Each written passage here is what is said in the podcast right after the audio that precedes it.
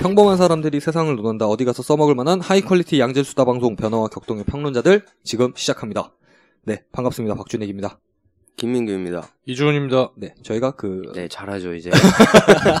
게스트 한번 초대하면 한 3회분은 뽑아 먹어야 되기 때문에 네, 저희가 사실은 어, 업로드 날짜는 전부 다르지만 어, 한날한시에 동시에 녹음을 하고 있기 때문에 어, 같은 게스트가 여러 번 출연하는 경우가 비일비재합니다. 예전에는 안 그랬는데 최근에 좀 그랬던 것 같아요. 네. 예전에 우리 한번 그 게스트 두 번째인데요, 뭐. 아, 그 한 번 더 있잖아요. 그, 한 4주 정도 나왔던. 아, 한재환이요? 작년에, 네, 작년에 한재환 씨. 네. 그분. 그분 같은 경우는 한 주에 하나씩 녹음했던 것 같은데. 네, 전화 안 받는 게 특기라. 요새 연락 네. 두절. 네. 어쨌든 그렇습니다. 알겠습니다. 네. 그래서 이제 뭐 저희가 영화, 오늘 영화 준비한 거는 이제 더 폰이라는 한국 영화입니다. 그래서 뭐 액션 스릴러 장르를 가지고 있고, 그 다음에 뭐 러닝 타임은 114분, 그 다음에 어, 개봉일은 2015년 10월 22일, 한 두 달 전쯤에 개봉했던 영화입니다. 15세 관람가였고요. 그 다음에 김봉주 감독의 첫, 어, 감독 작품 으로 알려져 있습니다. 그리고 이제 주연 배우로는 뭐 손현주 씨, 엄지원 씨, 그 다음에 뭐 배성우 씨, 그 다음에 노정희 양 등이 있습니다. 그래서 뭐 더폰에 대한 간략한 줄거리, 김민규 씨가 한번 소개해 주시죠. 변호사로 나오죠, 손현주 씨가. 그죠? 그래서 권력자의 뒤를 캐고 있었습니다. 음. 그래서 권력자가 보냈다고 의심될 만한 그런 사람에 의해 음. 아내를 잃게 되죠. 음. 어, 아내를 잃고 페인처럼 아내의 죽음을 믿지 못하고 살아오던 네. 1년이 지난 음. 아내가 죽은 지 1년째 되는 날 네. 태양에 태양의 흑점이 폭발해요. 네, 그렇습니다. 그게 뉴스에 나와요. 네. 그 영향으로 영향으로 1년 전 살해당한 아내한테 전화가 옵니다. 네. 똑같은 아내가 1년 전에 했던 대사로 네. 전화가 걸려오죠. 차키 어디 있어? 음. 누군가의 장난이라고 생각했지만 그날과 계속 같은 대사를 하는 똑같은 아내의 목소리. 네. 그래서 아내의 목소리가 맞음을 직감하고 네. 그래서 여러 사실을 알려주지만 당신은 오늘 죽고 뭐 음. 그런 일이 있을 거야라고 예- 얘기하지만 네. 처음에는 믿지 않죠. 네. 아, 그렇지만 1년 전 아내가 하는 행 아내가 하는 행동에 따라 네. 지금의 소년주의 공간에 공간이 변하고 네. 삶이 변하고 그런 상황이 벌어집니다. 그러니까 과거를 수정하면 현재에도 영향이 미치는 상황을 깨닫고 네. 아내의 죽음을 돌리고자 네. 노력하는 소년주의 네. 모습이 담겨진 영화입니다. 네, 그렇습니다. 뭐 줄거리 되게 굉장히 간략하게 잘 설명을 해주셨고 이 영화에 대해서 한번 본격적으로 이야기를 해 보도록 하겠습니다. 그래서 영화가 전화 통화로 주로 이루어지는데 네. 그죠, 그죠. 네, 1년 전에 2014년에 아내에게 네. 소년주는 전화를 걸 수 있어요. 언제든지. 손현주 씨는 전화를 못 걸죠. 그 아내가 네, 이- 고동호는 영화- 2014년에 아내가 손현주한테 전화를 할 수 있죠. 네, 손현주는 전화를 걸지 못합니다. 네, 받을 수만 있죠. 네, 걸면은 없는 번호라고 뜨죠. 네. 그렇습니다. 그래서 뭐 이야기 해볼 수 있는 것들 중에 가장 컸던 거는 많은 관객분들이 그 얘기를 하더라고요. 2000년에 개봉했던 영화 프리퀀시와 많이 흡사하지 않냐, 네. 비슷하지 않냐 그런 식으로 얘기를 하는데 어, 프리퀀시 같은 경우는 어, 35년 전에 자기 아버지와 그 뭐 FM 주파수를 이용해서 그 서로 이야기를 하면서 아버지의 인생을 바꾸려는 아들의 노력이 있었거든요. 근데 음, 그 맞아요. 네. 안에서도 어 이제 그 아버지 행동을 조금씩 바꾸면서 나비 효과로 자신의 어머니가 이제 죽는 결과를 음. 가지고 오게 됩니다. 그런데 다시 이제 뭐 또 그 아버지도 살리고 어머니도 살리는 그 아들의 처절한 노력 어, 이제 그런 것들을 그린 영화가 이제 프리퀀시인데 사실 이런 그 소재를 영화계에서는 타임슬립이라고 얘기를 많이 하더라고요. 네, 네, 뭐 시간을 거스르는 네. 우리나라에서도 이런 타임슬립과 관련된 영화들이 굉장히 많은데 우리나라뿐만 아니라 뭐 전 세계적으로도 제가 기억하는 것만 해도 우리나라에서는 그 예전에 그 유지, 유지태 씨와 김하늘 씨가 나왔던 동감 음, 거기서도 예, 그- 그렇죠. 무슨 이상한 무전기 같은 걸로 음. 과거의 맞아요. 사람과 이렇게 통화를 하면서 이렇게 얘기를 하잖아요. 네, 그런 것도 있었고 그다음에 뭐 타임슬립 영화 최근에 좀 그나마 그나마 비교적 최근에 인상 깊게 봤던 것 중에 하나가 뭐 어바웃 타임. 어, 아, 뭐 예, 장롱 맞아요. 속에 들어가면은 어. 특정 시점 자기가 원하는 시점으로 음. 돌아간다거나 뭐 그런 것도 있었고 나비 그다음에- 효과 시리즈. 네, 뭐 나비 효과 같은 경우도 뭐 예, 굉장히 유명해서 뭐 시간 이동하면 네. 둘리죠. 아 둘리도 그쵸. 음. 우리나라 고전적인 타임슬립 애니메이션인데 1억 년 전 옛날이 둘리 인성 최근에 둘리의 인성이 재평가되는 음. 것들이 굉장히 네. 많더라고요. 고길동- 고길동 고길동이 재평가. 어, 네. 가시라고. 갓길동. 어, 갓길동. 네, 그런 식으로 표현되는 경우가 많더라고요. 그리고 웹툰으로 치면 또 남기한 엘리트 만들기라는 음, 네이버 만화가 웹툰. 있는데 음. 그게 시간 여행으로 가장 어, 그, 잘 소화해낸 어, 만화가 그런가요? 아닌가. 어, 지금은 이제 연재 내렸죠. 끝났죠. 아 그런가요? 네. 저는 안 연재 완결 났고 네.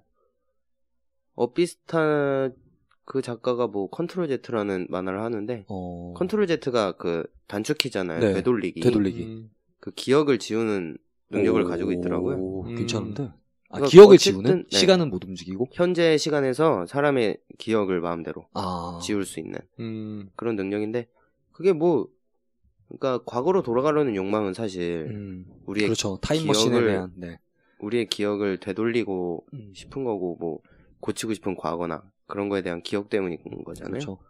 비슷한 동작이긴 한 것 같아요. 옛날 고전 영화 중에 뭐 백투더퓨처 이런 음, 것들도 그 당시에 미래라고 표현됐던 시기가 제가 기억하기로는 2015년이었던 것. 같아요. 2015년이었던 것 같은데 뭐 어쨌든 차가 날아다니던데. 네, 타임머신에 관련된 인간의 욕망은 사실 뭐 끝이 없죠 사실. 네, 과거의 흑역사들 진짜 지워버리고 싶은 흑역사들 다 하나씩 있을 거고 뭐 다시 되돌아가면 다시 이렇게 안 살 거다 뭐 이런 얘기도 하고 뭐 난 다시 고등학교 때로 돌아가면 뭐 더 공부 안 하고 더 많이 놀 거 아니면 공부 더 열심히 할 거야 이런 작은 소망부터 진짜 뭐 한국의 명대사는 그게 있죠. 나 돌아갈래. 아, 나 다시 돌아갈래? 네. 아, 박하사탕에 나왔던. 네. 뭐 그런, 어쨌든. 뭐 일련의 뭐 타임슬립과 관련된, 어, 소재들은 영화에서 굉장히 많이 흥미 있게 쓰이는 소재기도 하고, 관객분들도 많이 좋아하시는 것 같아요. 그러니까 음, 뭐. 이런 영화들이 우리들의 욕망이 가장 네. 적절하게 반영된 반영되어 있죠. 소재이다라고 생각을 합니다. 그리고 또 뭐, 이제 이 영화에서는 사실 그 타임슬립 말고도 나비 효과, 음. 어, 이제 뭐, 나비 효과 그 정의나 아니면 그 처음에 그 어원 이런 것들을 찾으면 뭐 브라질에 있는 조그마한 나비가 날개짓을 날개짓 하면 때문에 뭐 동남아에 있는 폭풍이 분다. 어, 뭐 쓰나미가 온다, 뭐 이런 식으로 시작해서 그러니까 작은 행동 하나가 미래에는 큰 결과를 가져온다, 뭐 이런 뜻으로 해서 나비 효과 막 이렇게 쓰는데 어쨌든 이번 영화에서는 진짜 어떻게 보면 관객들이 가장 좋아할 수 있을 만한 소재인 타임슬립과 나비 효과를 동시에 차용했다는 점에서 굉장히 흥미로운 네, 그런 영화일 수 있는 네, 그런 배경이 되겠습니다. 뭐 프리컨시와 뭐 비교할 수도 있는데 사실 뭐 프리컨시를 많이 따라했다 뭐 이런 얘기도 많은데 사실 뭐 그런 안에 있는 감정이나 감성 이런 것들은 좀 많이 다르기 때문에 그냥 직접적으로 비교하는 것은 저는 제가 봤을 때 좀 약간 억지라고 좀 생각을 하고 음. 다만 소재 차 그러니까 소재가 좀 비슷하다 보니까 좀 비슷하게 느끼는 건 있었어도 어, 좀 다른 영화지 않나라는 생각을 좀 해봤습니다. 그래도 뭐 하지만 뭐 많은 관객분들이 그렇게 느꼈기 때문에 프리퀀시와 비슷하다고 많이 느꼈기 때문에 저희가 한번 언급을 드렸습니다. 본격적으로 뭐 영화에서 이야기할 수 있는 것들 뭐 명장면, 명대사, 뭐 배우들의 연기 등. 뭐 예를 들어서 네. 그 1년 전에 아내가 네. 했던 행동이 네. 현재 영향을 미치는 거. 네네네. 그런 장면들을 몇 가지 일단 설명을 드리면 네네네. 어, 소년주의 차가 어, 왼쪽이었나 오른쪽이었나 어쨌든 전면에 네네네. 전면에 스크래치가 있어요. 그 스크래치가 아내가 죽던 날 네. 아내가 죽던 날 아내가 냈던 사고의 흔적인데 네. 매복력 사거리였던가요? 네. 네. 근데 소년주는 그 차를 수리를 하지 않고 네. 1년 후까지 계속 가지고 있죠. 그 네. 차를. 네. 그 흔적을 가지고 있고. 네. 그러니까 그 흔적을 버리기 싫은 뭐 마음인지 몰라도. 근데 1, 년그 흑점 폭발 이후에 아내한테 전화가 오고 네. 아내가 냈던 사고 위치가 바뀝니다. 그쵸. 아내가 다른데 사고를 내요. 그래서 뒤로 박아요. 네. 그래서 그 차량의 흔적이 네. 앞에 없어지고 소현주가- 뒤로 생기는. 보는 앞에서 네. 차 흔적이 바뀝니다. 근데 주변의 동료는 형님 왜 그래요? 그 차 원래 뒤에 어, 기억도 모두 바뀌는. 네. 소년주, 그러니까 고동호의 기억 빼고는 전부 바뀌는. 네. 음. 이상한 거죠. 네. 그리고 또 아내가 괴한에게 습격을 당할 때 음. 집이 아수라장이 돼요. 네. 그래서 액자에 책 담겨져 있던 거 그런 거 다 쓸어버리고 음. 그런 게 다 쓰러지고 부서지고 막 그러는데 소년주가 집에 있는데 통화를 하고 있어요. 네. 그 이제 막 소리 지르고 도망가고 음. 그걸 전화로 듣고 있으면서 집을 둘러보고 있는데 집 환경이 바뀌죠. 싹 네. 바뀌어요. 네. 액자 부서진 상태로 돌아오고 네. 그런 식으로. 네. 그리고 황당한 사건은 처음에 아내한테 전화가 왔을 때 네. 신고를 하죠. 네. 경찰서로 가서 신고를 하는데 음. 이제 배터리 충전을 하고 있었어요. 경찰서에서. 막 네. 진상을 피면서 네. 그 아내를 죽인 범인을 잡아야 된다고 막 음. 지금 잡으면 아내가 죽지 않고 살을 수 있을 것 같으니까 막 그래서 경찰서에서 난리를 피다가 핸드폰을 충전하고 있는데 그 1년 전에 네. 사건이 진행이 되는데 그 1년 전의 괴한이 사건을 수정합니다. 그쵸. 그래서 손현주가 아내를 죽인 것처럼 그쵸. 증거를 조작해놔요. 네. 그래서 현상 수배범으로 몰리고, 네. 네. 그런 그래서 식으로. 경찰서에서 충전을 하고 있던 손현주는 네. 제 발로 핸드폰 충전하러 온 찾아 현상수배범이 들어간. 됐죠. 아내를 네. 네. 네 그런 식으로 사건이 전환이 되면서 네. 진행이 스토리 진행이 그렇게 되는 거예요. 네, 그래서 그 시간 직접적으로 슬립과- 영향을 네, 타임 슬립과 나비 효과가 동시에 이루어지는 네, 그런 어, 영화인데 그래서 저거 계속 말씀드리지만 뭐 태양계의 문제, 흑점 폭발 이런 걸로 인해서 전파상의 문제가 발생되는 건 사실 과학적인 근거가 있는 사실입니다만은 사실 영화상에서 그 차용됐던 그 시스템 1년 전에 아내가 다시 전화한다. 사실 이건 굉장한 허구죠. 네. 사- 사실상 완벽한 허구라고 볼 수가 있고. 근데 뭐 근데 그런 것들이 사실 많이 언급은 안 돼요. 그냥 어느 정도 처음에 부분만 일정 부분만 언급이 되고 그 과학적인 근거를 제시하지는 않지만 네 언급은 네. 잘안 해서 어떻게 보면은 어, 비현실적인 걸 다 알지만 그래도 이제 비현실적인 걸 너무 언급을 안 하니까 어떻게 보면 오- 오히려 더 저는 몰입을 시켜줄 수 있는 부분이었다고 보거든요. 오히려 그냥 그게 자연스럽게 그 자연스럽게, 상황에 네. 보면서 빠져들 수 있어요. 음, 의구심이 드는 건 아니고 음, 그 영화 중간에 두 번을 대사를 삽입하는 게 있어요. 말이 안 되는데 말이 되네? 음, 라고 대사를 치거든요. 음. 소년주가 한 번, 악당이 한 번. 음. 그렇죠. 딱제 그- 생각에는 이런 영화 장르가 있잖아요. 네. 이런 장르를 볼 때는 다들 그렇게 생각하고 보는 것 같아요. 그러니까요. 약간은 반 판타지성이 있으니까. 그러니까 타임슬립이 들어가면 일단 사람들이 감안하고 보는 게 있는 그- 것 같아요. 그쵸. 네. 네. 그러니까 이 타임슬립을 주제로 멜로도 만들고 음, 어. 스릴러도 만들고 네. 이제 그러는데 스릴러든 멜로든 음. 굉장히 많이 감안을 하고 보시는 것 같아요. 뭐 그쵸. 어바웃 타임 때도 사실 있을 수 없는 일이잖아요. 그렇죠. 장롱 속 들어간다고 해서 내가 네. 원하는 시점으로 다시 돌아간다는 자체가 말도 안 되는 설정인데 네. 다 그래서 영화를 보는 거죠. 네. 네. 그 재미죠. 네, 영화는. 그 재미로 영화를 보는 거겠죠. 그래서 이제 뭐, 어, 개연성 잼. 있을 법한 일 잼. 있을, 있을, 있지는 않지만, 있을 법한 일로. 네, 있을 영화- 수 있겠다라고 있을 수 생각할 있겠다. 수 있는. 네. 그렇게 만들면 진짜 성공한 거죠. 와, 있을 수 있겠다. 진짜 영화를 통해서 와, 이거 진짜 있을 수 있겠다라고 얘기하면은 네. 그 관객도 굉장히 많이 몰입을 한 거고 연출하는 이제 그 제작진 입장에서도 굉장히 잘 만들었기 때문에 그렇죠. 네. 그렇게 볼 수가 있겠습니다. 어, 저는 또 인상 깊었던 장면들이 뭐가 있었냐면 이번에 손현주 씨가 연기를 하면서 액션 연기를 많이 하셨잖아요. 그 네. 악역이었던 그 배성우 씨와도 여- 부딪힘이 굉장히 많았었고 뭐 경찰서에서의 뭐 부딪힘 이런 것들도 있었는데 그- 전 인상 깊었던 게 뭐였냐면 손현주 씨가 먼저 때리진 않더라고요. 일단 맞아요. 일단 맞고 반격한다 그런 느낌? 음, 그런 느낌으로 액션을 하더라고요. 음. 저는 그런 것들이 뭐 그 대한민국 남자 배우들 보면은 뭐 황정민 씨도 있고 류승범 씨 뭐 이런 분들 많잖아요. 액- 액션씬 직접 하시는 분들. 그렇죠. 그런 분들은 직접 먼저 때리기도 하거든요. 그 속된 말로 선빵을 날린다라고 하죠.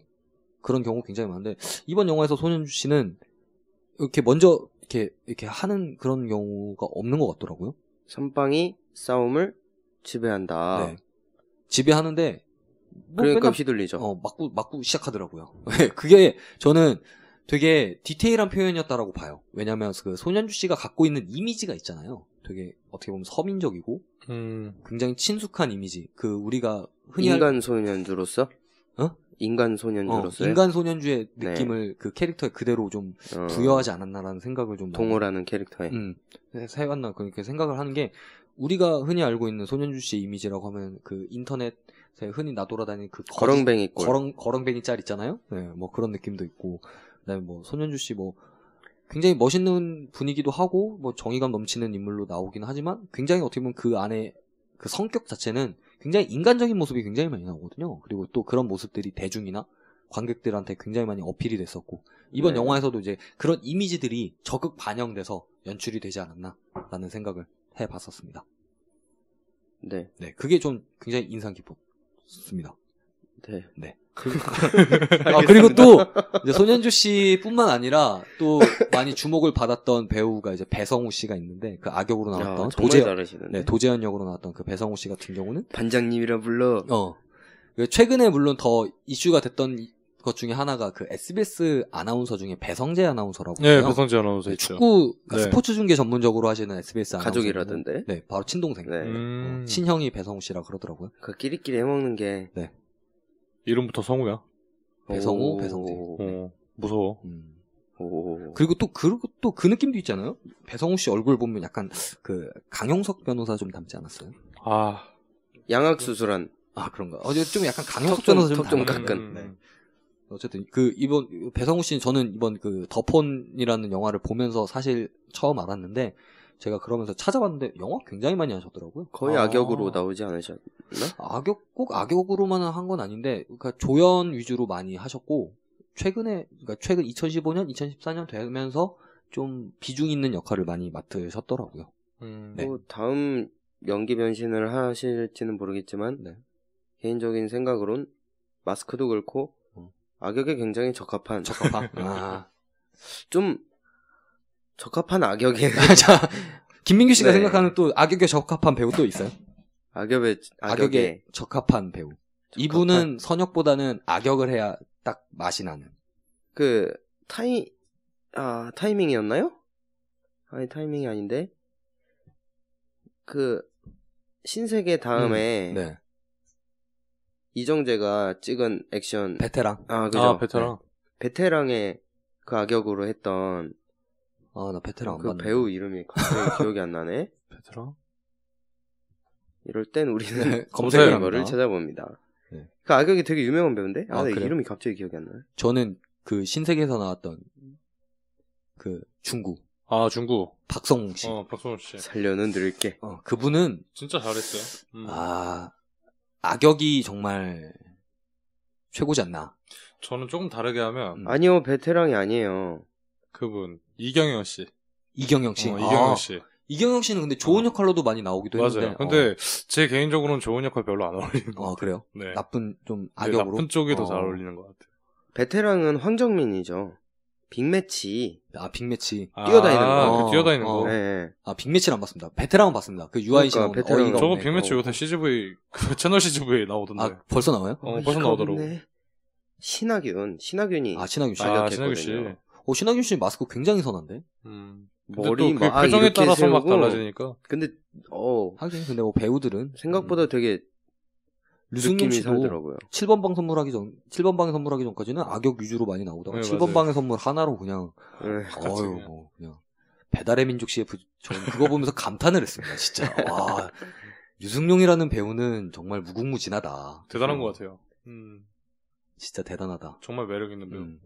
배달의 민족. 그리고 또 그 아저씨에 나왔던 그분 이름이 뭐였더라? 김 김인 김희민 씨인가? 아저씨는 원빈 혼자 한 거 아닙니까? 그 방탄유리아 그거 그분 그분. 아, 그, 이거 방탄유리야. 어, 그분도 악역 굉장히 잘 어울리는 것 아, 같아요. 맞아, 뭔가 맞아. 얍살한 게 몰입하게 만드는 음. 음, 딱 그런 느낌이 굉장히 좋았고 아, 악역에 참 어울리는 배우들 참 많은 것 같아요. 원래 유해진 씨도 약간 네, 그쵸. 마스크는 사실 악역이거든요. 맞아요. 근데 이제 워낙 유명해지고 어, 영화도 자, 많이 하시다 보니까 유해진 씨는 주로 쩌리 역할? 음, 근데 이제는 진짜 좀 선역에 많이 가까운 캐릭터가 된 것 같아요. 많은 음.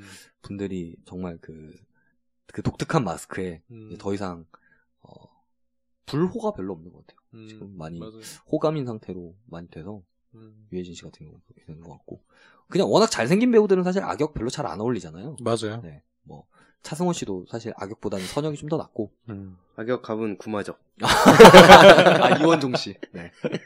아 구마적 구마 아 구마적 그 야인시대 우리 누원이. 그, 때가 2002년도인가요? 하여간 2000 음. 2002년도 2001년도. 바람처럼 네. 스쳐가는. 아 그때 야인시대 굉장했는데. 그쵸. 붐이 일었죠. 네, 네, 그때 SBS 대상을 안재모 씨가 탔거든요. 네. 그때 나이가 23인가? 24인가 그랬던 것 같은데. 아, 진짜 집에서 막 발차기 연습하고 그랬는데, 그거 음. 보면서. 야인시대 그 진짜 드라마 역사에 한 획을 그었던 그런 드라마. 네. 그때는 그 김두한 말고도 진짜 뭐 박준규 씨 쌍칼, 시라소니. 음. 시라소니, 맞아요. 어뭐 그런 분들도 굉장히 많이 조명 받았었던 그런 음. 드라마 네. 중에 하나였습니다. 네, 악역 얘기하다가 뭐 어디까지 가는지 모르겠는데 어쨌든 그리고 또 이제 뭐 그 더폰 같은 경우 좀 특이했던 거는 이제 서울을 중심적으로 촬영을 하면서 굉장히 그 익숙한 건물들, 익숙한 풍경들이 나오면서 네. 현실감을 좀 줬다는 거에 대해서 좀, 좀 약간 높은 평가를 하고 싶거든요. 사실 그 우리가 이전 29화 V4 벤테타 하면서 뭐 런던에서 촬영하면은 뭐 이것저것 뭐 허가도 많이 받아야 되고 뭐 이런 얘기 했었는데 사실 서울도 별다르지 않거든요. 그렇죠. 네, 굉장히 많은 인구가 살고 있기 때문에 거의 천만에 가까운 인구가 살다 보니까 사실 뭘 촬영하는 것도 굉장히 힘들고 인구 밀도가 굉장히 높죠. 네, 어벤져스 그 에이지 오브 울트론 찍을 때도 아예 다리 하나를 전체 교통 통제한다든지 맞아요. 네, 뭐 네. 그런 식으로 촬영 협조를 해주는 등의 어, 그런 협조가 있지 않은 서울에서 촬영하기가 굉장히 힘든데 사실 더폰 같은 영화는 사실 그렇게 큰 영화는 아니잖아요. 근데 그러다 보니까 더 어려움이 있었을 텐데 그럼에도 불구하고 굉장히 그 서울의 모습들 현실감 있게 잘 담아내지 않았나라는 생각을 또 해봤습니다. 그리고 또 이 영화 같은 경우는 이제 그 손익분기점 이런 얘기를 안 할 수가 없잖아요. 국내 영화들은 그렇죠. 왜냐면 그 네. 전산망으로 전 집계가 되니까.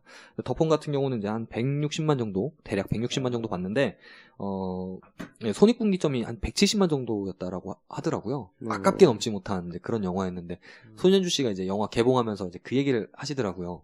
손익분기점 꼭 넘겼으면 좋겠다라고 많이 음. 스탭들 제작진들 고생도 많이 하고 했는데 이제 그거에 대한 좀 보상이 적절히 이루어져야 이게 좀 뭐 영화판도 좀 커지고 그다음에 이제 그 노력에 대한 대가를 충분히 가져갈 수 있지 않았나 그래서 뭐 천만 영화 뭐 이런 거 바라지도 않지만 어, 어쨌든 손익분기점 좀 넘겨서 어, 뭐 좀 이렇게 자신들이 영화 만든 노고나 수고를 좀 이렇게 받았으면 좋겠다 뭐 그런 식으로 인터뷰한 게 있었는데 안타깝게 어, 손익분기점을 넘기지 못한 걸로 집계가 되고 있거든요. 그래서 뭐 170만 정도면 사실 과거 같았으면은 굉장히 흥행한 영화라고 쳐줄 수 있는데 요즘엔 사실 천만 영화도 엄청 많고 그렇죠. 굉장히 뭐 많죠. 영화 하면은 뭐 400만 대물이 500만 원, 많으니까. 네, 400만 음. 500만은 기본이니까 그만큼 많이 보급되기도 했고. 네.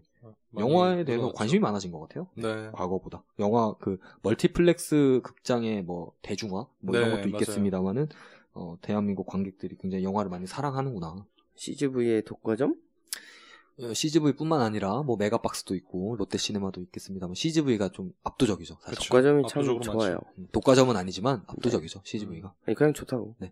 롯데시네마는 항상 그 이벤트 같은 걸 하잖아요. 영화 할인권 그래서 뭐 6천 원에 볼 수 있는 쿠폰을 뭐 대량으로 뿌린다든지. 롯데시네마는 가면 롯데리아가 있어서 싫어요. 네. 롯데리아가 꼭 있나요? 거의 다 있던데요? 아 그런가. 네. 다른 게 없고 롯데리아만 있어서. 음. 햄버거는 브랜드와 상관없이 좋습니다. 버거는 버거는 버거킹이 최고고 버거 응. 버거킹이 최고인 것 같아요. 버거킹. 어. 그냥 내가 돈 좀 쓰고 맛있는 버거를 먹고 싶으면 버거킹. 음. 버거킹 와퍼는 맛있는데 저는 그 저가형 있잖아요. 뭐 크런치킹 이런 거. 아, 저거. 그거는 너무 맛없는 것 어. 같고 버거킹 와퍼리는 맛있는 것 와퍼 같아요. 먹으려고 네. 가는 거죠. 맞아, 와퍼가 버거킹에서는 와퍼를 드시고 음. 치킨 버거가 먹고 싶으면. 맥도날드 가야죠. 맘스터치를 가야 돼요. 아, 맘스터치. 맘스터치 가나요? 재상 버거, 싸이 버거. 맘스터치는 빵 안에 real 치킨이 치킨이 어, 있고 어. 그 빵이 그러니까. 있어요. 맞아 맞아.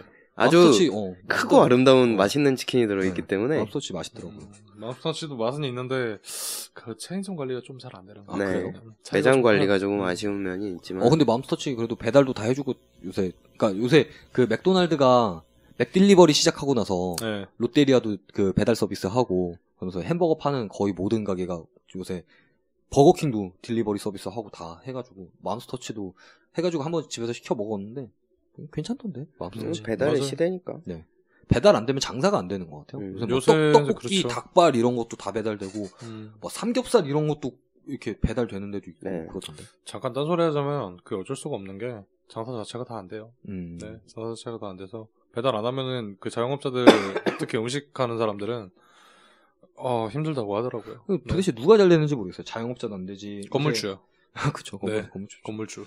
회사원들도 힘들고 네. 최근에 그, 그 우리나라에서 어 대기업 대기업이라고 꼽, 꼽을 수 있는 그 D사에서 D 어, D 아 D사에서 지금 정리해고 이제 어, 말씀하신 그 명예퇴직. 관련해서, 예. 네. 사람이 미래라고 얘기하는 어, 사람이 어. 미래라고 얘기했던 그 인프라 코어 있으신 네. 예, 거기 미래를 버리고 있습니다. 네. 그 루머 그런 것도 있더라고요. 그 D사 그 광고에 나왔던 네. 그 분이 한 분인데 그분이 실제 그 디사 사원이었는데 그분도 잘렸다. 아. 루머도 있을 정도로. 네. 지금 뭐 이런저런 얘기가 많죠. 23세 여사원도 뭐 음. 희망퇴직을 받았다. 뭐 이런 네, 입사 1, 얘기가 2년 많고. 차, 그러니까 어떻게 보면 음. 신입사원인데 그분들도 명예퇴직 뭐 요구를 받았다 뭐 이런 식으로 얘기가 나오더라고요. 네. 음. 분유 회사에서 여직원이 임신하면 해고를 시켜버리는 어 분유 회사인가요? 거기가? 우유 회사가 아니라? 아모레 우유나 퍼시 분유 회사라고? 들었어요. 나는 거기는 아모레 화장- 퍼시픽이라고 아, 들었는데. 예. 분유 회사에서 어. 여직원이 임신하면 해고를 시켜버리고 음. 음. 그게 안 되면은 해고가 해고를 거부하거나 완강히 거절하고 그러면은 비정규직으로 돌려버리고 음. 그렇게 한다 하더 라고 얘기가 있어요. 어 진짜 창조 경제네요. 정규직을 비정규직으로 만드는. 음. 뭐 그런 개혁을 하고. 그런 얘기도 있더라고요. 정규직을 해고를 하고 근데 어쨌든 그 인력 충원을 해야 되는데 해고된 사람들한테 그럼 한 달만이라도 일을 하겠느냐? 그럼 한 달 동안 쓸 땐 비정규직으로 쓸 수 있으니까. 그렇죠. 그거는. 그러니까 일종의 편법 같은 거예요. 편법 같은 거. 예. 네, 뭐 그런 식으로 얘기를 하더라고요. 참 누가 잘 되는지 모르겠습니다. 나는 아니니까. 그러니까 그것도 참 문제인 것 같아요. 임신하면은 회사 잘리고 이런 것도. 그럼요. 그래서 실제로 보면 그 여성분들이 많이 있는데 음. 이러는 분들이 계신데 불안감도 굉장히 많이 갖고 있고요. 음. 또 남자분들하고 또 다르게 일을 아무거나 하기가 힘들어해요. 나중에 음. 결혼하거나 그쵸. 하면 취직 문제가 있으니까. 어. 그래서 더 공무원이나 뭐 이런 쪽에 많이 쏠리는 거. 그 드라마 미생에서도 나왔던 얘기 중에 하나였던 것 같은데 그 순번 임신하는 순번을 네, 맞아요. 회사 간호사들이 그렇다 그러더라고요. 아, 그래요? 네. 네. 그런 거 정하는 것도 참 저는 참 네. 웃긴 것 같아요. 그 사람 생명이 잉태하는 데 있어서 비인간적이죠. 그러니까요. 네. 간호사들이 그랬으면은 네. 어떻게 보면 그 사람들은 진짜 그 사람 생명과 관련된 일을 하고 있는데도 불구하고 너무 풍속이 각박해진 건 아닌가라는 음. 생각을 어, 영화 더폰을 얘기하면서 얘기하고 있습니다.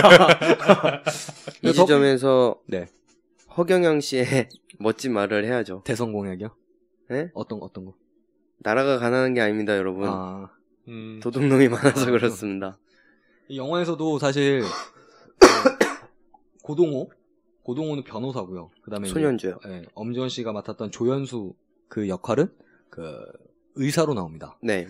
굉장히 대한민국 상위 클래스의 직업을 갖고 있는 부부임에도 불구하고 자식은 한 명이에요. 음, 음. 참 여기서 뭐 지금 현세태의 문제점을. 알 수 있죠. 그쵸. 네. 출산율과 관련된 문제를 알 수가 있습니다. 네. 어쨌든 어 이분도 그랬을 수도 있잖아요. 그쵸? 오늘의 의사- 과정은 좀 짧네요. 의사 의사다 보니까 순번을 정해서 어, 그럼요. 그럴 네, 수도 있죠. 있고. 네. 그래도 의사 같은 경우는 조금 의사는 아니겠죠. 편인데. 간호사면. 근데 그러면. 의사도 바쁘잖아요. 사실. 그럼요. 의사도 바빠서 진짜 일 내기가 힘들죠. 어쨌든 네 그렇습니다. 네. 그것은 제가 잘 알겠다. 네. 그래서 이제 뭐 더폰에 대해서 뭐 더 하시고 싶은 이야기 있으신가요? 저희가 오늘 좀 가볍게 하려고 좀 좀 짧게도 준비하고 좀 이렇게 이런저런 소리 많이 했는데 사실 제가 볼 때는 뭐 얘기할 것도 없는 것 같아요. 음. 뭐 저 평가하는 건 아니지만 음. 이런 장르의 영화 자체가 네. 기대하는 거 기대하고 보는 것도 있지만 음.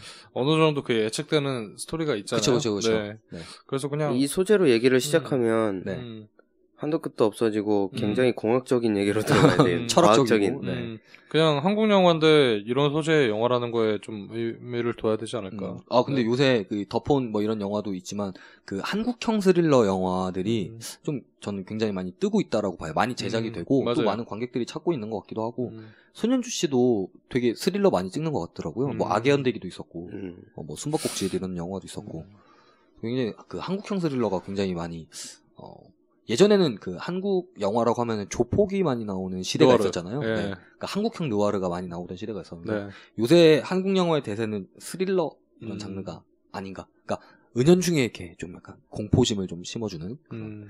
그런 영화들이 좀 대세지 않나라는 생각을 좀 해봤습니다. 그럼 마지막으로 어, 우리 더폰에 대해서 한 줄- 하고 싶은 얘기가 있으시다고. 전자제품. 아니 뭐 연관점이 없는데요? 아, 전자제품 지금부터 만들면 전자제품 됩니다. 한번 직접 하자는 얘기하는 거였는데요? 어쨌든 여- 영화에서 이제 주로 사용했던 게 이제 핸드폰이잖아요. 아 이렇게 몰아가요? 연관점은 사실 그 찾을 수 있어요. 어, 뭐 태양 흑점이 폭발하면 과- 좀 과학적인 얘기긴 합니다만. 핸드폰이 네. 고장이 나요. 네. 그렇죠. 그 악역이 부셔요 한번. 음, 어 맞아요. 시장에서 만났는데 전화기를 밟아서 부셔버리고 음. 변호사가 그래서 자기 그 정보통이라고 해야 되나 음. 어쨌든 그 언더 쪽에 음. 조금 음지 쪽에 사는 음. 기술자를 음. 찾아가서 음. 핸드폰을 어떻게든 고쳐달라고 막 어, 그래요. 근데 고치죠. 음. 네. 네. 그래서 고치는데 아무튼 그 손바닥만한 기계뿐인데 음. 그게 없으면 안 되는 거니까. 그쵸, 그쵸. 그렇죠. 요새는 음. 핸드폰이 스마트폰이 많은 역할을 음. 하죠. 대포폰도 쓰고. 네, 네, 맞아요. 네. 대포폰도 쓰고 요새는 뭐 기술적으로 핸드폰 복제도 가능하다고 하니까. 음. 네. 요새는 그 뭐 보안이 굉장히 좋다는 그 네. A사에 네. 어, 우리가 쓰고 있는 그 핸드폰도 쉽게 네. 뚫린다라고 얘기하더라고요. 네, 뭐 맘만 먹으면 다 가능하다던데. 아잉폰? 음. 공장 초기화하면 끝이래요. 핸드폰 자체가. 그러니까 분실이 됐는데 그 핸드폰 자체 공장 초기화가 되면은 뭐 1억이 남는 것도 그 아니고 뭐 하니까. 물리적으로 말씀드리면 공장 초기화 같은 소프트웨어적인 거 말고 음. 그 저장되는 롬을 갈아 갈아버리면 돼요. 음. 근데 거기에 락 걸리는 게 아니기 때문에 그 롬 자체를 갈아버리면 저장된 게 아예 날아가는 거기 때문에. 음. 비밀번호까지. 음, 음. 음. 그래서 뭐 중국 같은 데는 그 아잉폰 같은 경우는 이제 용량에 따라서 가격이 다르잖아요. 네. 16기가짜리를 사서 사설로 개조를 한다는 업체도 아. 있습니다. 네. 그거 그리고 중국 같은 경우는 네. 색상에 따라 가격이 달라요. 아, 그래요? 골드가 음. 달라요? 골드가 가장 비싸죠. 와. 왜냐면 이제 중국인들이 가장 좋아하는 색깔이 이제 빨간색. 어, 중국은 금색, 골드바를 맞아요. 좋아하기 때문에 네. 그래서 금색이 수출이 잘 되는구나. 어. 아, 그리고 진짜. 중고 아이폰 판매할 때도 업체 뭐 많이 사는 데 있잖아요. 네. 여러 업체들도 가도 색깔별로 다르게 사요. 아, 그렇군요. 음. 골드를 가장 비싸게 사고 맞아요. 그런 네. 게 있어요. 음. 골드 한 만 원씩 더 쳐주고. 참 음. 취향 특이해요. 음, 뭐, 그 국민성이니까. 음 어. 맞아요. 음. 워낙 뭐 그 중국 같은 나라는 그 역사적으로 건물도 굉장히 크고 음. 화려하게 짓다 보니까 네. 그럼 뭐 숫자도 파일 좋아하고. 음. 음, 그렇죠. 어, 어쨌든 그 중국은 참 뭔가 신기한 나라예요. 중국도 여기 이제 중국에서 살던 사람들 얘기를 들어보면 음. 지역마다 굉장히 다르대요. 그래서 뭐 자기 나라 아닌 것처럼 느껴질 때도 많고 그렇다고. 굉장히 많은 인구가 살기 때문에 뭐 워낙. 넓어야죠. 지금 중국 인구 가 거의 16억, 16억 된다라고 하나? 네. 지금 원래 중국에서 저출산 정책을 폈잖아요. 그거를 이제 네. 폐지한다고. 어. 다자녀적으로 이제 돌아간다고 하는데 글쎄 뭐 어떻게 될지 잘 모르겠네요. 그쪽도 인권 문제나 이런 건 심각한 부분이 근데 많아서. 전 세계적으로 인구 문제는 사실 뭐 어느 나라 가도 있는 것 같아요. 그러니까 음. 사람들의 그, 어, 뭐라 그러죠? 지식 수준? 이런 음. 것들이 올라가면은, 어, 과거에는 이제 그, 뭐, 자식, 자기 자식, 그다음 자기 집안, 이런 것들을 자신보다 먼저 생각했다라고 하면 요즘들은, 요즘은 음, 그런 것들보다 자신을 먼저 생각하는, 그러니까 진짜 어떻게 보면 인간이 인간적으로 돌아가는 그런 과정이라고 저는 생각하거든요. 뭐 미국도 음. 그렇고 우리나라, 우리나라도 그렇고 절수- 저출산 문제가 굉장히 시급한 이유 중에 가장 근본적인 이유는 사실 그런 것 같아요. 그러니까 내가 내 자식보다 나를 소중하게 생각하는 시기가 오면서 사실 애를 안 낳는 것도 있고 어, 그런 맞아요. 것 같아요. 음. 내 자신이 중요하니까. 음, 내가 잘 살고 봐야 되니까. 그러니까 지금 젊은이들도 결혼 안 하고 연애 안 하고 출산 안 하는 이유 중에 하나가 그런 것들보다 내 배우자, 내 자식들보다 내가 더 중요하기 때문에 라고 생각해서 그런 게 아닐까. 일단 살아야죠. 그러니까 내가 먼저 먹고 살 정도가 돼야 음. 남도 부양한다고 생각하니까. 계산고 도서관 밑에서 네. 닭꼬치 먹으러 다닐 때가 엊그제 같은데 그죠 10년이 지났네요 벌써. 여기 앉아서 이런 얘기를 하고 그니까요. 네. 어쨌든. 야 나이 먹은 거 보소. 아 늙었어. 우리. 조만간 서른이요. 아이고. 그때부터 지금까지 공부를 하고 있습니다. 아 원래 공부는 인간은 평생 공부는 평생 하는 네, 거지. 평생 하는 음. 거기 때문에.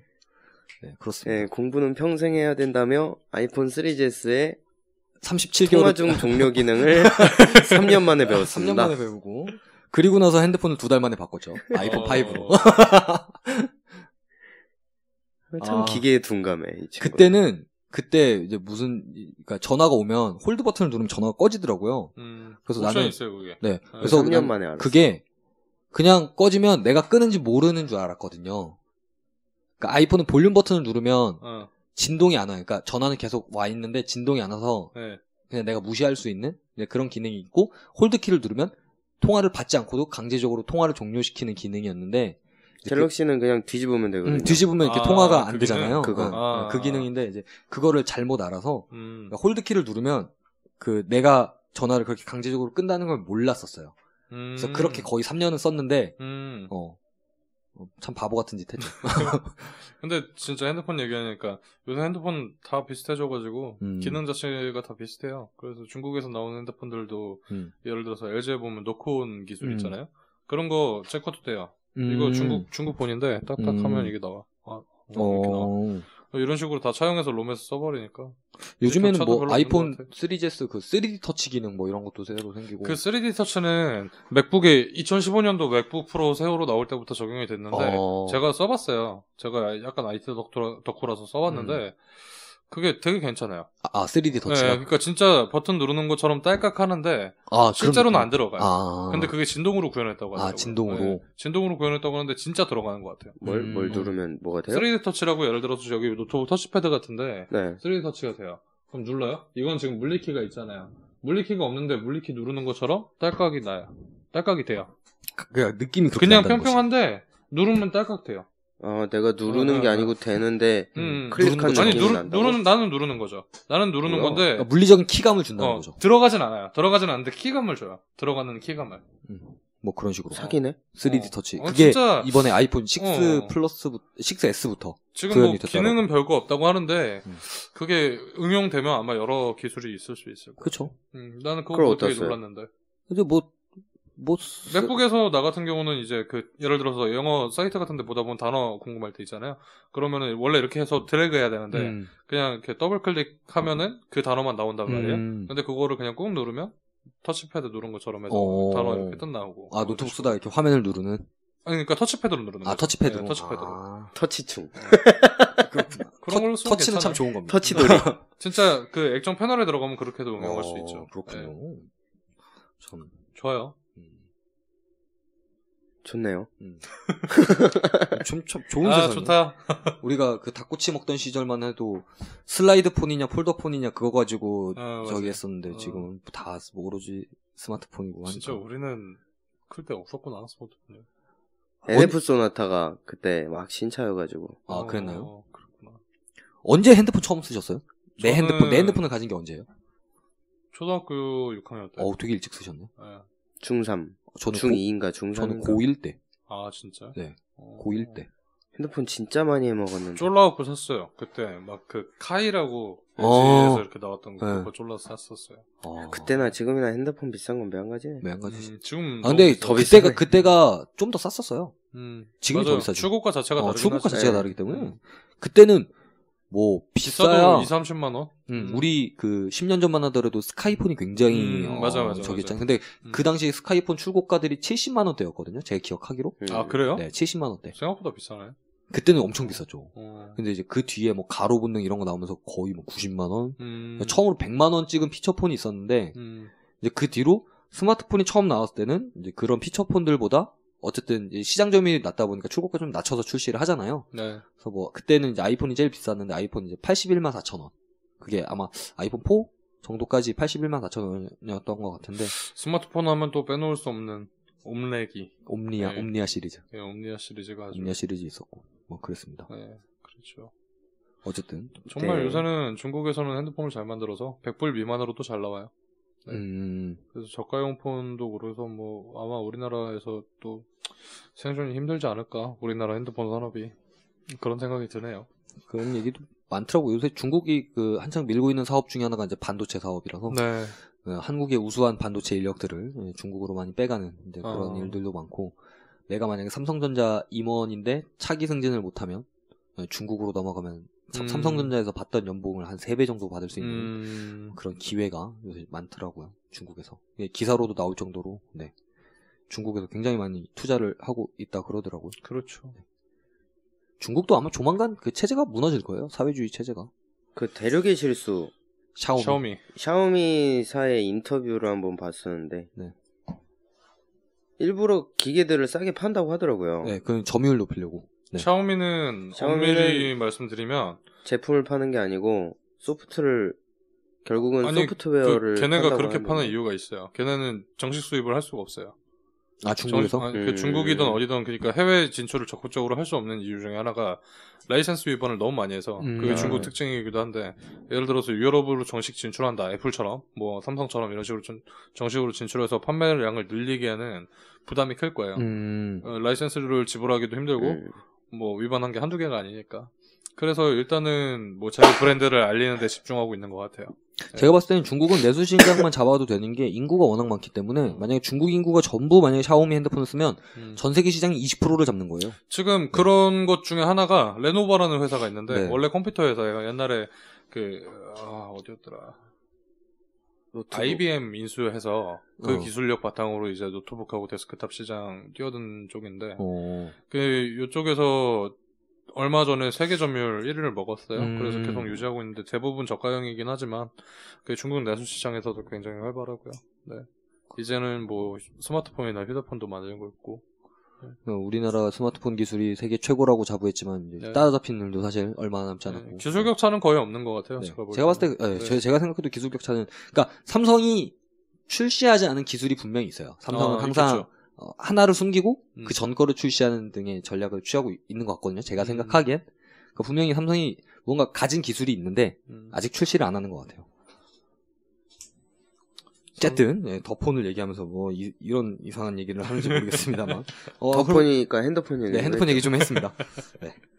어, 그럼 이제 이 영화에 대해서 한번 마무리하고 이번 시간 정리하는 방향으로 한번 가도록 하죠. 그래서 더폰 제가 한 줄 평한 거는 어, 흥미있는 소재는 다 때려 넣었다. 음. 음, 타임슬립과 나비 효과. 그러니까 어, 둘 중에 하나만 써도 관객들의 구미를 당길 수 있는 소재지만 둘 다 때려 넣어서 관객들의 이제 굉장한 관심을 끌어오려고 했으나 사실 어떻게 보면 좀 실패했다라고 보는 게 음. 어, 제가 처음에 말씀드린 어, 손익분기점. 음. 사실 손익분기점이 좀 넘겨야 그게 정말 아쉽네요. 그게 좀 아쉬운 부분이긴 한데 어쨌든 그래도 160만이라는 숫자는 사실 적은 건 아니에요. 한 사람이 두 번 보든 세 번 보든 음. 네. 그게 다 뭐 여러 명으로 카운트 되긴 하지만 어쨌든 160만이라는 숫자는 적은 건 아니고 어, 뭐 그래서 이 영화를 만드셨던 배우 어, 배우분들 제작진 분들은 사실 손익분기점을 넘기지 못했다고 해서 그다음에 어, 이 리뷰를 듣는 청취자분들이나 아니면 영화를 좋아하는 관객분들이 손익분기점을 못 넘겼다고 해서 이 영화가 뭐 망했다거나 뭐 안 좋은 영화는 아니고 사실 시대를 좀 잘못 타고나지 않았을까라는 음. 생각을 좀 해봅니다. 사실 굉장히 흥미있는 소재들로 만들었기 때문에 예, 어느 정도 맞아요. 보장된 재미는 확실히 있었거든요. 저도 영화 보면서 느낀 건데 뭐 굉장히 뭐 굉장히 재밌고 굉장히 박진감 넘치고 그러진 않았습니다만 뭐 어느 정도 일정 무난한. 음, 무난하고 네. 보장된 재미 정도는 있지 않았을까. 음. 그래서 뭐 그러니까 굉장히 대중적인 영화라고도 생각을 했었고 음. 네. 그러니까 그런 이유 중에 하나가 이제 뭐 흥미있는 소재를 다 때려 넣기 때문에 음. 네, 대중적인 요소를 충분히 갖추지 않았나라는 생각을 해봤습니다. 그래서 저는 이 영화 한, 음, 한 7점 줄까요? 음, 7점. 예. 좋네요. 박하시네. 제 제가 한 먼저 줄 할까요? 평은 어. 네. 게스트 마무리로 하시죠. 아, 그러죠. 음. 예. 게스트가 마무리 찍으세요. 감사합니다. 제 한줄 평은 영화의 대사를 맨날 영화 대사로 하는 것 같아. 그러고 보면 음, 어, 그거 나쁘, 나, 좋은, 좋은 방향이에요. 말이 영화- 안 되는데 말이 되네. 음, 이게 한줄 평입니다. 네. 근데 영화를 보고 생각을 한 게 이게 영화가 뭘 얘기하고 싶은 걸까? 어, 라는 생각을 좀 했거든요. 네. 이게 가족의 소중함을 깨달아야 되나? 음. 사랑의 힘은 음. 위대하다. 뭐 음. 그런 건가? 흑점 폭발의 위험성? 이런 걸 얘기하는 건가? 음. 어떤 걸 느끼면 되나 싶었는데 영화의 메시지는 장면 절묘한 순간에 두 번을 친 대사 말이 안 되는데 말이 되네 음, 이걸 얘기한 것 같습니다. 음, 추격전이 이어지고 추격자와 도망자의 입장이 여러 번 바뀌고 음, 되게 복잡할 만한 상황이기도 한데 어, 얘기를 이해하기 쉽게 빠져들기 쉽게 잘 풀어나간 것 같고 음. 어찌 보면 스토리 자체는 되게 이기적이라고 생각을 해요. 가끔 우리도 과거로 돌아가서 내 잘못을 고치고 싶고 음. 마음에 안 드는 상황을 수정하고 싶어. 음, 근데 그 모든 스토리를 영화에서는 해냈어요. 음, 신기하게도 시간 여행을 한 것도 아니고 음. 시간 역행을 한 것도 아니지만 과거를 고쳐냈고 음, 그로 인해 현재가 수정이 돼서 음, 행복한 미래가 된 것처럼 보입니다. 음, 그렇군요. 과거로 직접 가서 뭐 개입한 건 아니지만 네네네. 과거에 영향을 주고 네. 그 영향으로 인해서 지금이 바뀌었잖아요. 네. 내가 원하는 방향으로. 그쵸. 그래서 해피 엔딩처럼 보이지만 음, 이 영화는 해피 엔딩은 아닌 해피 엔딩의 탈을 쓴 음. 우주적 스케일의 열린 결말이다. 우주적 스케일의 열린 결말? 네. 아, 그럼 열린 결말이라고 얘기했으니까 그 엔딩에 대해서 한번 얘기를 한번 해볼까요? 간략하게? 결국은 네. 영화의 그러니까 엔딩 한번 소개를 먼저 해주시고. 아, 엔딩. 네. 엔딩은 어 14년의 아내가 괴한에게 음. 죽기 직전의 상황까지 가요. 음. 근데 14년의 아내가 살해당한 시간이 저녁 3시 반이에요. 그쵸. 오전 3시 반. 네. 에, 새벽 3시 반. 네. 그날 3시 반이 가까워 오고 있었고, 음. 그날 3시 반이 다 될 때쯤에 아내가 목이 졸리고 있었어요. 음. 괴한에 의해서. 음. 소년주가, 소, 15년의 소년주랑 계속 소통하면서도 음. 그 죽음을 결국 맞지 못하는 상황이 되나 싶었는데, 음. 15년의 소년주는, 소년주는 15년의 괴한이랑 음. 혈투를 벌이고 있었다가, 음. 배에 칼이 찔려서 정신이 희미해지는 상황이 오고, 음. 그렇게 15년의 소년주는 죽고 아내를 어, 15년의 딸이 또 위협을 받고 음. 상황이 복잡하니까 두 개의 상황이 음. 14년의 상황과 15년의 상황이 동시에 전개가 되는 네. 거예요. 그러면서 14년의 변화가 음. 15년의 세상에 영향을 주는 거고 음. 아 어려워 씨. 그래서, 그래서- 결국에 네. 15년의 소년주는 이제 정신도 어지러지라고 그러는 상황에 14년의 아내는 죽어가고 있어요. 목이 음. 졸려서 음. 그 상황에 3시 반이 됐을 때 14년의 소년주가 집으로 돌아와요. 그쵸. 그래서 구해주죠. 그래서 괴한을 잡고 음. 뭐 장면이 막 지나가요. 행복한 가정이 있고 음. 아내가 시간을 보내고 그리고 15년의 소년주가 집 계단에서 피를. 흘리면서 쓰러졌다가 깨어나요. 음. 근데 집은 깨끗하고 음. 집에 아내가 있고 음. 딸도 있고 네. 개를 키우고 싶어 했던 딸내미가 개를 들고 네. 지나가죠. 네. 이렇게 영화가 끝이 나요. 해피엔딩인 것처럼 해피엔딩이네. 보이는 거. 음. 그죠? 근데 15년의 소년주인지 14년의 소년주인지 몰라요. 그쵸. 네. 의식을 어떤 감정인지 그죠. 모르고 또 음. 마지막에 진짜 마지막에 나왔던 장면이 마지막으로 전화가 또 오거든요. 누구한테 오는지 모르겠지만 마지막에 전화가 오고 전화가. 오는데 소년주의 표정이 그러니까 그 고동호의 표정이 네, 또 심상치. 않습니다. 네, 그러면서 음. 끝나는데 그래서 그 엔딩에 대한 그 여러 가지 해석이 또 있더라고요. 네. 그러니까 굉장히 우주적 스케일이에요. 이 음. 세상이 아닐 수도 있고, 음. 15년의 세상이 아닐 수도 있고, 음. 14년의 세상일 수도 있고. 또 반대로 생각해 네. 보면 16년의 아내가 15년의 손현주에게 전화할 수도 있어요. 네. 음, 그렇죠. 네. 음. 어, 진짜 말도 안 되게 열린 결말이에요, 음. 이거는. 음. 우주적 해피 엔딩의 스케일. 탈을 썼다니까, 어. 여기. 손현주, 그러니까 어떤 손현주인 거예요? 그것도 모르고, 음. 이 세상에서, 음. 이쪽 세상에서는 그렇지만, 평행 이론 들어가네요. 아, 그죠. 음. 평행 이론인 거지. 음. 평행 우주 이론. 그래서 15년의 손현주는 그냥 싸늘하게 시체가 된 상태일 수도 있고, 음. 모르는 거예요. 음. 음. 그러니까 다 좋았어요. 스토리 좋았고 소재 좋았고 잘 풀어 나왔고 음. 근데 결말을 해피엔딩에 탈을 씌워놓고 너무 우주적 스케일로 갔다. 너무 우주적으로 너무 열린. 결말을 해놨다. 음. 그것도 약간 흥행을 위해서 그렇게 한 게 아닐까. 아, 열린 음. 결말 유행이다 보니까 음. 그래서 가장 제 2015년 봤던 영화 중에 가장 큰 스케일의 열린 결말이지 않나 어, 라고. 생각을 합니다. 그래서 저는 열린 결말을 많이 좋아하지 않고요. 음. 그래서 2점을 감점하도록 하겠습니다. 8점이요. 네. 어우, 8점 후하시네요. 네. 전 좀 후하게 주는 편이라. 이게 뭐 한 줄평, 아. 한 줄평 같지는 않은데, 음. 저는 정말 한 줄평으로 짧게 네. 끝내겠습니다. 일단 제 점수는 6점으로 6점. 네, 음. 하고요. 어, 일단 진부하다. 진부하다. 네, 음. 하지만 취향은 존중한다. 아, 취향 존중한다. 네. 어, 이게 제대로 된 한줄평이네요. 네, 끝입니다. 그럼 저희가 오늘 30화 어, 더폰에 대한 마무리는 여기서 하도록 하고요. 어, 저희가 이게 아마 업로드가 이렇게 차차 되다 보면 이거는 2016년에 올라갈 것 같은데 그쵸? 시기상 아마 네, 그럴 2016년쯤에 수 있죠. 1월에 네. 아마 올라갈 것 같은데 그럼 당신이 결정하는 거니까. 네, 뭐 편집이 빨리 되면 12월에 올리기도 하겠습니다. 마지막으로 저희가 말씀드리고 싶은 건 저희가 팟빵 청취자 여러분들을 만난 거는 지금 이제 딱 1년이 됐습니다. 작년 올해 아 작년이죠. 작년 12월 또 돌이네요. 또 돌. 어 20, 아 23일인가 그때부터 팟빵에 처음으로 업로드를 했던 것 같은데 어쨌든 음, 저희 뭐 들어주셨던 많은 분들도 계셨고 그 다음에 꾸준히 들어주시는 분들도 있고 그 다음에 저희 뭐, 뭐 올해 5월달에 어, 이달의 팟캐스트 뭐 이런 거 선정도 됐었고 그다음에 또 뭐 1주년 특집 안 하나요? 1주년 특집 뭐 저희가 뭐 할 게 있나요? 1주년을 기념해서 모내기를 시작했어요. 네. 네, 어쨌든 그래서 저희가 말이란 건 갖다 붙이면 그만이니까. 저희 목표 한 만큼 더 앞으로 열심히 할 수 있도록 어, 조금 부족하더라도 한 번쯤은 응원해 주시는 분들도 나타났으면 좋겠고 네. 뭐 계속 비판 해주시는 분들도 굉장히 저희는 겸허하고 감사하게 받기 때문에 저는 악플을 좋아해요. 관심 좀 주세요. 네, 어쨌든 저희 다 댓글 피드백 해드리고 다 언급해드리니까 네 부담 없이 한 번씩 의견 남겨주시면 감사하겠습니다. 그럼 저희 아, 이번 30화 마치고 다음 뭐 영화 31화 아니면 모내기 3화 혹은 뭐 부록으로 다시 돌아올 것을 약속드리면서 오늘 방송은 여기서 마치도록 하겠습니다.